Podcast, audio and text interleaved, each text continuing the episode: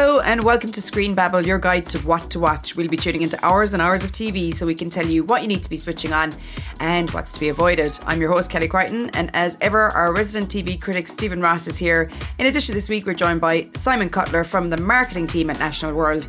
Remember, if you want to see our faces, you can head over to Freeview Channel 276 Shots which is brought to you by a network of journalists across the country who are transforming stories at the heart of your community into great TV. You'll find true crime stories, football news and analysis, plus coverage of lifestyle, TV, film, and much more. If you haven't tuned in before, each week we'll be chatting about what we're watching as well as looking more closely at a new programme or something making the headlines in the deep dive. This week, Steven is going to talk to us about JFK One Day in America. New to Disney Plus. Finally, we go back to the future to tell you about a programme you may have missed when it first aired or streamed. This week, Simon joins us to tell us about Garth Marenghi's Dark Place, ye oldie comedy from Channel 4. But first, we like to talk about what everyone has been watching recently. So, Steven, start with you this week. Tell us, what have you been watching?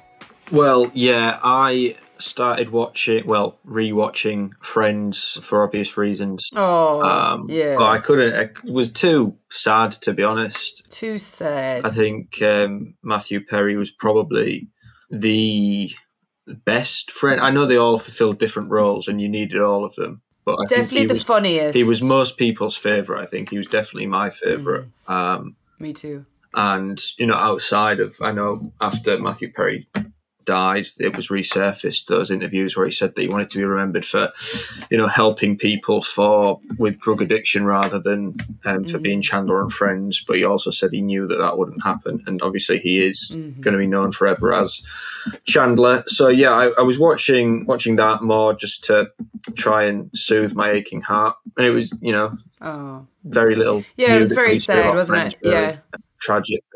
The thing is with Friends. Um, you kind of always thought that he was proper funny, if you know what I mean. Yeah. Like funny, yeah. writer funny, like, and that a lot of his stuff was sort of um, probably ad libbed or slightly developed yeah, from think, the script, you know, and that was always wrote, the impression he gave. Yeah. He wrote with them as well, did he? I believe so, yeah. Um, more than the others, anyway. Yeah, so that I think that always came across, but yeah, obviously it was um, known for quite a long time that he struggled and actually my husband was saying to me the other day that he heard him say once that he he couldn't watch Friends back because series one it was like drug addiction, series two alcohol, series three alcohol, you know, and he could just see in himself his deterioration. So it just, I guess, it just makes you aware of that. You know, whatever somebody might be doing on television or in the public eye, they could be struggling and yeah elsewhere in their personal life so it's good to bear these things in mind and um, yeah he was as you said all these little interview clips and stuff have come out of him talking about how he wanted to be remembered. And yeah it's good to say that as well because he did do an awful lot for people with alcohol and addiction problems including like opening a facility for men in LA and things like that. So um yeah so nice tech knowledge him and his impact on all our lives because he was definitely massive when I was a teenager friends Absolutely. was first on when I was a teenager and um it was like you know the water cooler water cooler moment of the week was Friends. You know, so yeah. Um, okay, anything else? Anything more cheery? Yeah, well, it's not not necessarily more cheery, but I started well, I started and finished Time season two Oh, I started it. I was going to talk about it as well. So you go, you go, you go. Okay, well, it's the, the follow up to the Stephen Graham, Sean Bean yeah. prison drama, but with a different mm. cast, setting on all women's prison. Mm-hmm. Uh, Jodie Comer, Bella Ramsey, and Tamara Lawrence, I mm-hmm, believe. I so. mm-hmm. um, fantastic, fantastic cast. Bella Ramsey's incredible really in it. The, the thing with the first season was that I thought it was an incredible show. Um, I think I did it as a Back to the Future, in fact. Um, you did, but it was just too realistic. Like it, it gave me like just irrational fear of being sent, sent to prison. Prison. I yeah. remember we talk. I remember when we were talking about it. Yeah, yeah, and I mean this I could distance myself a bit because it's an all women's prison, but yeah, yeah. but having said that, one of the main incredibly horrible. Prote- yeah, one of the main protagonist storylines is literally about how you can easily be sent to prison because she like fiddles the lecky as she says. Yeah. And you know she's a, she's a good person. She's looking after her kids, everything. But she does this one sort of you know pretty what you would say is a pretty minor crime, and she ends up being sent to prison for six months. And essentially, it's kind of commentary on how broken that system yeah. is. That this woman who was functioning well in society made one mistake and ended up like losing her kids, losing her home, all that. Now I've only seen the first episode, but it's heartbreaking that story, and you yeah. just know we're going to see her again, so it's going to get worse. And well, yeah. so at the, at the end of the first episode, obviously Jodie Whittaker's character is released from prison. Yeah, but you know it's a three episode long miniseries. Yeah, so the odds and she's going to be in the whole thing. You know, yeah.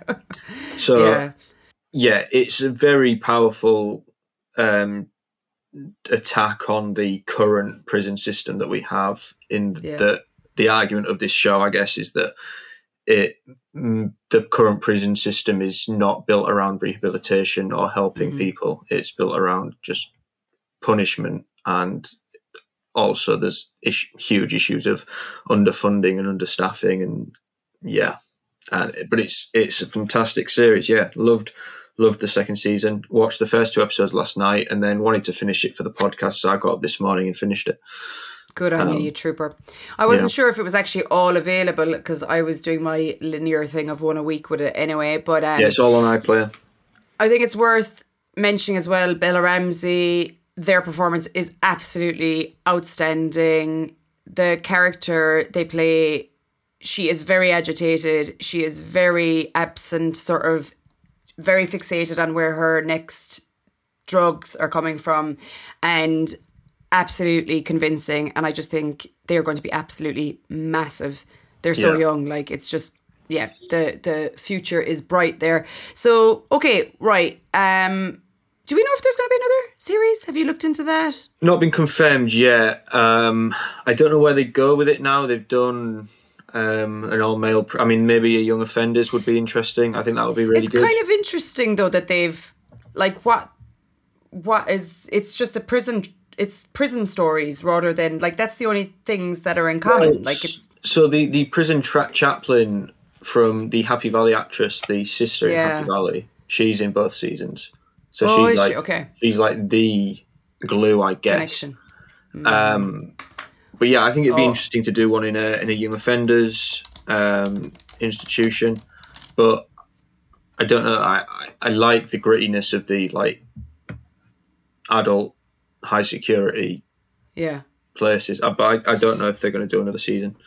It's Siobhan Finneran is the name of the woman, the actress, and she was just in The Reckoning as well, and she was really good in The Reckoning, wasn't she? And they did a really good mm. job of um, aging her and anti-aging her in The Reckoning. I thought she looked so young at the start of it, and then mm. she was an old woman at the end of it, and it was very convincing. I thought. Sorry, just an aside there.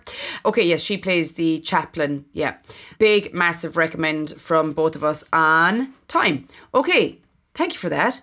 Simon, tell us, what have you been watching recently? I've recently finished watching the Philomena Cunk, Cunk on Earth, which is uh, released yeah. on Netflix this year.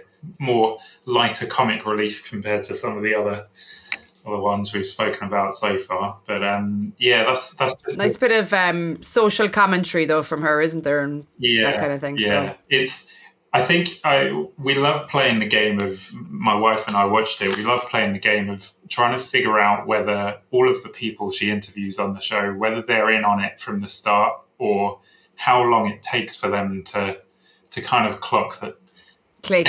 yeah. Maybe maybe it's not quite so serious. Is there anyone of note that she interviews in this series? Oh gosh. Not that I'd be able to name. Okay, all right. No, that's fine. I was just wondering because usually you think someone people with a particular profile would be weary of someone like her asking them for an interview. Yeah. It's often politicians and things like that, isn't it? Where like they're just kind of eager, aren't they? Yeah. So, so this one's this one's mainly um, just historians, but she covers the the main advancements of humanity throughout the throughout the years from okay. Stone Age through to now. But uh, Diane Morgan, who plays whose character is Philomena Cunk. She's just brilliant mm. at the deadpan mock. Yeah. Mock dumbness, I guess you say. Yeah. She's very funny. I loved her in um, Motherland as well. She's great. How long was that series? And it's on Netflix, you said. Yeah, so it's it's just a, a one series. I think it's about six episodes long, something like that. Um, but yeah, definitely recommend okay. watching it. Cool, cool. Uh, what else? Anything else been on your telly recently? Yeah, so almost just about through halfway through the final episode, but I had to cut it short. I've been watching the Wheel of Time series on Amazon. Oh yeah, tell us about that. Tell us the premise. Yeah, so it's it's based on a series of books, fantasy novels by an author called Robert Jordan. I think, unlike Game of Thrones, the actual book series has been completed, so there's no fear of or no danger of overtaking the source material in this one. But yeah, it's okay. it's very yeah. um, epic in proportions and scales.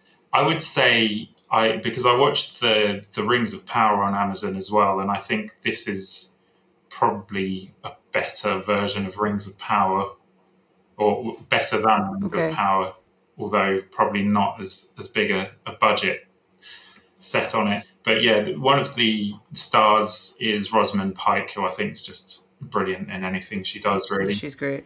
Um, and then mm-hmm. it has a lot more kind of breakout actors who I think they're they're growing into it. It's it's in the second series now. So have you have you watched that, Steven?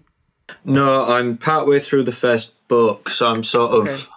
I don't really want to watch it because I want to read them. The but I'm also first, aware yeah. that it's going to take me years to get through them because they're, they're bigger than Game of Thrones. There's more volumes. It's how many books?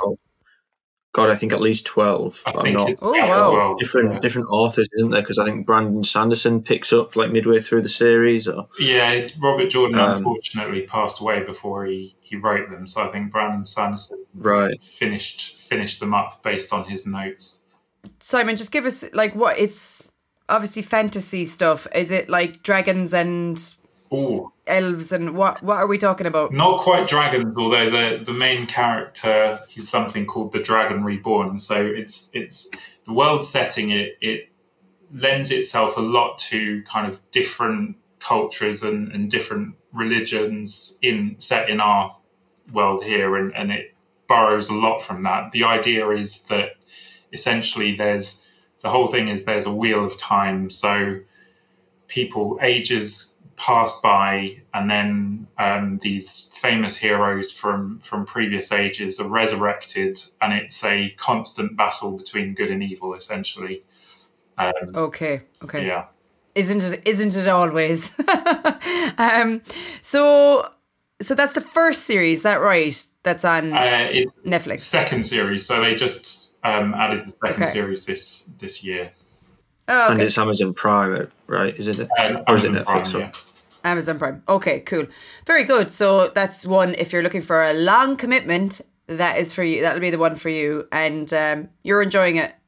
Yeah, I think on on the whole it's I haven't read the book, so I've mm. not got a lot to to base it on. But I mean I wasn't as pleased with how they did Rings of Power, so I'm not sure whether some fans of the books will find yeah. it. I mean, understandably, you've got so much source material to fit into a yeah. short series, you're going to have to cut things out. But okay.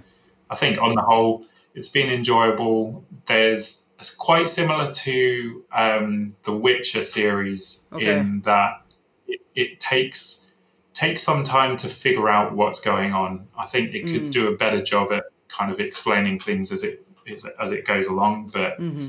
you kind of get there at the end. Okay, cool, cool, cool.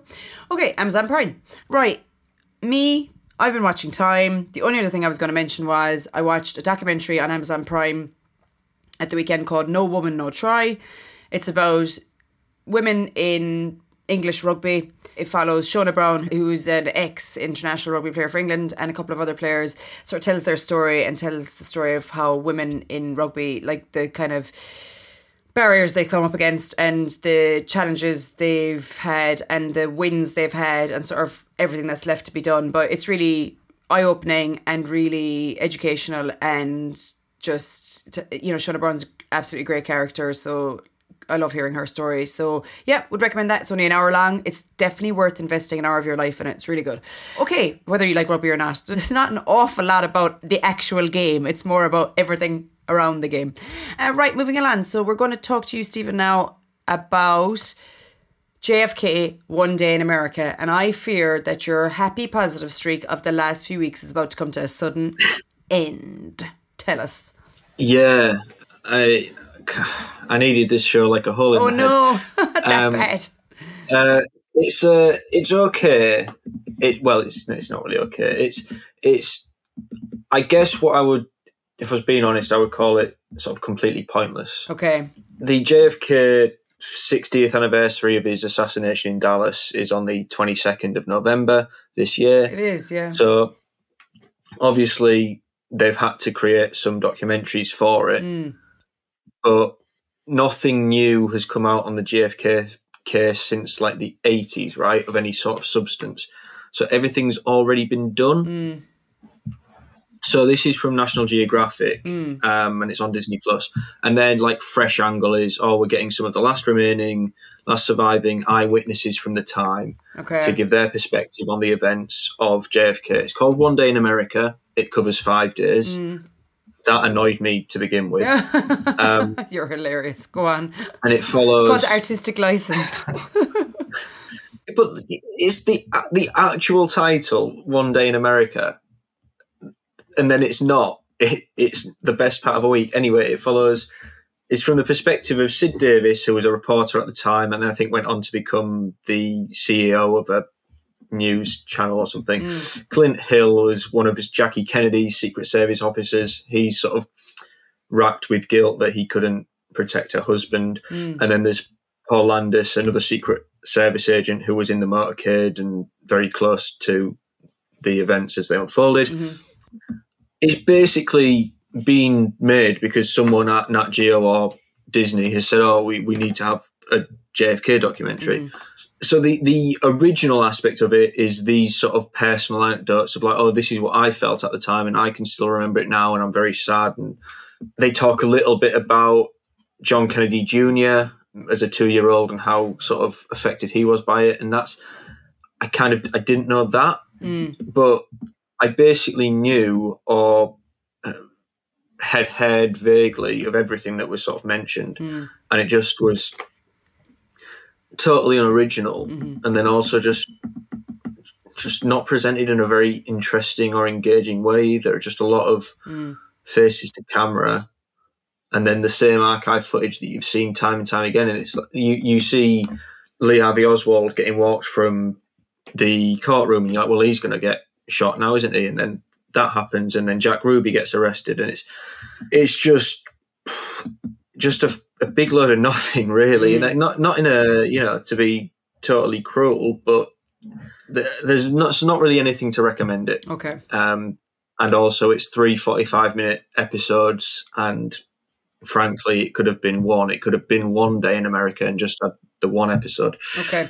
For any hardcore JFK enthusiasts out there, where can they find yeah, it? Yeah, if anyone wants to watch it, just following that glowing recommendation. All three episodes, I believe, come to Disney Plus in the UK on the 6th of uh, Monday, the 6th of November. Okay. Um, I, th- I think it's on in the US a day earlier and then comes to us on Monday. Okay, well, thank you for watching that. And uh, that's all right. Did you ever watch Kevin Costner's JFK, that mo- the movie. Yeah, yeah, that was. I mean, I know a lot of people hated that because it was like a three-hour, twenty-minute, whatever courtroom drama, mm. and also not based on any like historical fact. Mm. I quite enjoyed that. Mm-hmm. I would recommend, yeah, the Oliver Stone yeah. JFK over anything. I would recommend that above this, although it will be slightly less informative because okay. it's all made up. Oh, well.